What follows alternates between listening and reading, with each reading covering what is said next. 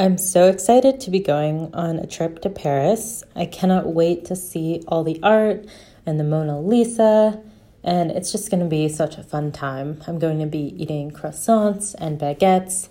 Ugh, I just can't wait.